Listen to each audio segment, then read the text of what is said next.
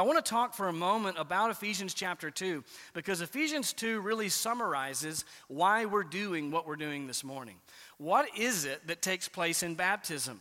I mean, 2,000 years after Christ has died, resurrected, and ascended to the Father, the church is still doing baptism. Why is that? Well, it's, because, first of all, Christ said that we should, we must. He commanded us to do so in the Great Commission, that we're to make disciples, baptizing them in the name of the Father, Son, and Holy Spirit, and then teaching them all things that He's commanded. But the reason that baptism specifically is the ordinance that God has given to the church is because it's a visible representation of something that's already happened spiritually in the life of these individuals. There in Ephesians chapter 2, verses 1 to 10, we have a beautiful summarization of the gospel, of what it is that God has done. And really, we see four aspects of the gospel here in these first four, 10 verses. In the first three verses, we see our lives before Christ. Look at how it describes a person before coming to Jesus Christ. And you were dead in your trespasses and sins. It describes each of us as those who are separated from a holy God because of our sin. We have all chosen to rebel against God sinfully, and therefore, because He is holy and can't have sin in His presence, we are separated from God. But not only that, notice how it describes us that we were children of wrath at the end of verse 3. We were children of wrath. What does that mean? It means that we were guilty before God and what we had earned for our sin was the wrath of God. We deserve the judgment and punishment of God for our sin, which the Bible says is to be separated from God eternally in hell. That's what our sins earned for us. Every single person fits into that description before coming to know the Lord Jesus Christ. But the second aspect of the gospel that Paul describes here is in verses 4 to 7, and that is God's work of salvation. Look at those first two words in verse 4 but God. We were helpless. We were trapped in our sins without any way to bring ourselves to God. The Bible says you can't be saved by good works. You can't make up for your sin by doing good things. And so, in order for us to be saved, it was going to require God to act on our behalf. And that's exactly what Paul says has taken place. But God. And notice the characterization of God. What motivated him to act, to take pity upon us? Being rich in mercy because of his great love with which he loved us, even when we were dead in our transgressions, made us alive together with Christ. Therefore, Paul says, by grace you have been saved. What's happening in the salvation of an individual is not merely an intellectual decision. That's part of it. But what the Bible says, what really happens is that person goes from spiritual death to spiritual life. That's why we practice believers' baptism by immersion, because it's that visible picture of exactly this reality. That person has died to sin and been raised to new spiritual life by the power of God through Christ. He made us alive together with Christ. How is it that God rescues his people from their sins?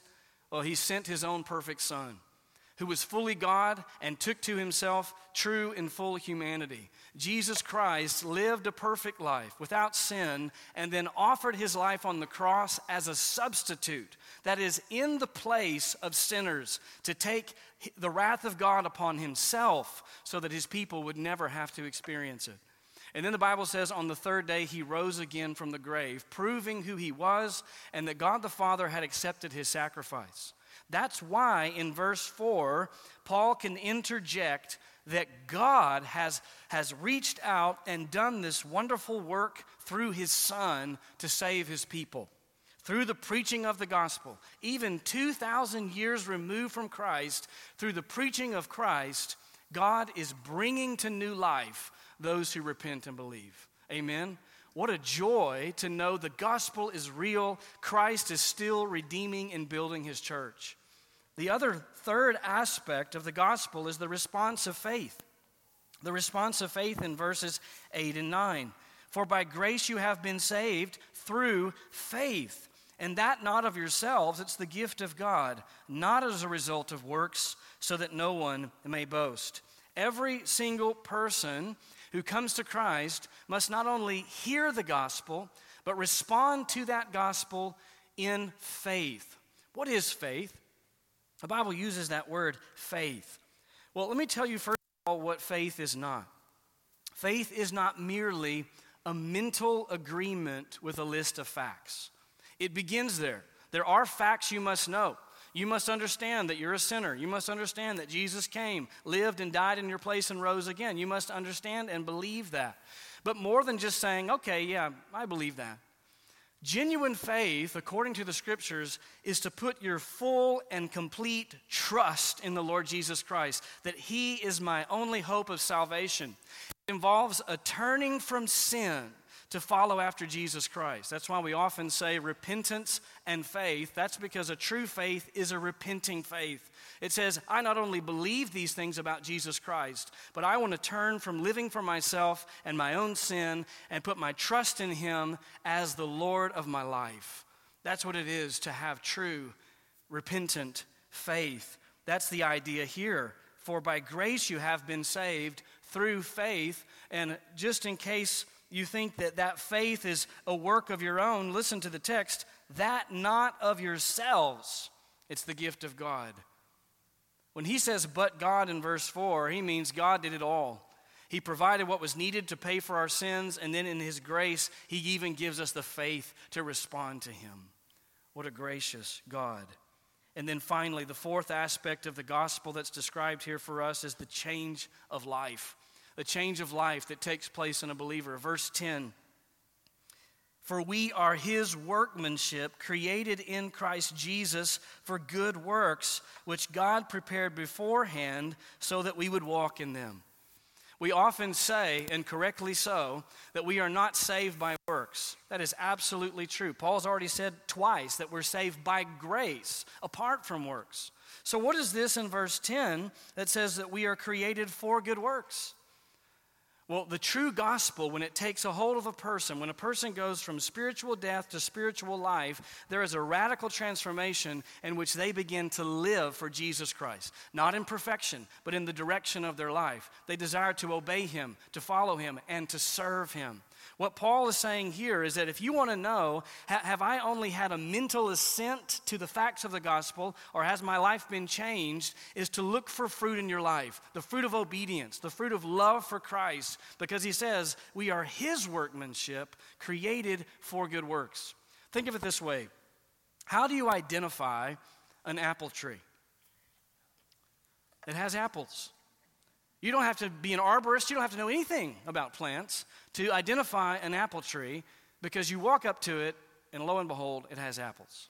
Now, think of this Is an apple tree an apple tree because it produces apples, or does it produce apples because it's an apple tree?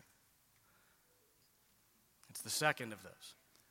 The nature of that tree is one of an apple tree. Therefore, it produces apples. But visually, we know its nature by its fruit. So when we talk about examining yourself to see whether you're in the faith, and we say, "Do you see the fruit of the Spirit? Are you lo- do you love Christ? Are you walking in obedience to Him?" We're not saying you're saved by works. We're saying if you have the nature of a true believer, the Spirit is in you, and you will produce the fruit of the Spirit. So, this morning, as we prepare our hearts to sing and to see these nine people be baptized, the challenge lays before you to examine yourself. Are you a true believer? Have you come to not only know the facts of the gospel, but to put your full reliance and trust in the Lord Jesus Christ, turning from your sin to follow after him? You're going to hear how God has produced that spiritual life in these nine, but it's my prayer that there'll be many more to follow from this room. If you're not in Christ, turn to Him even this morning, and you will find Him gracious to save.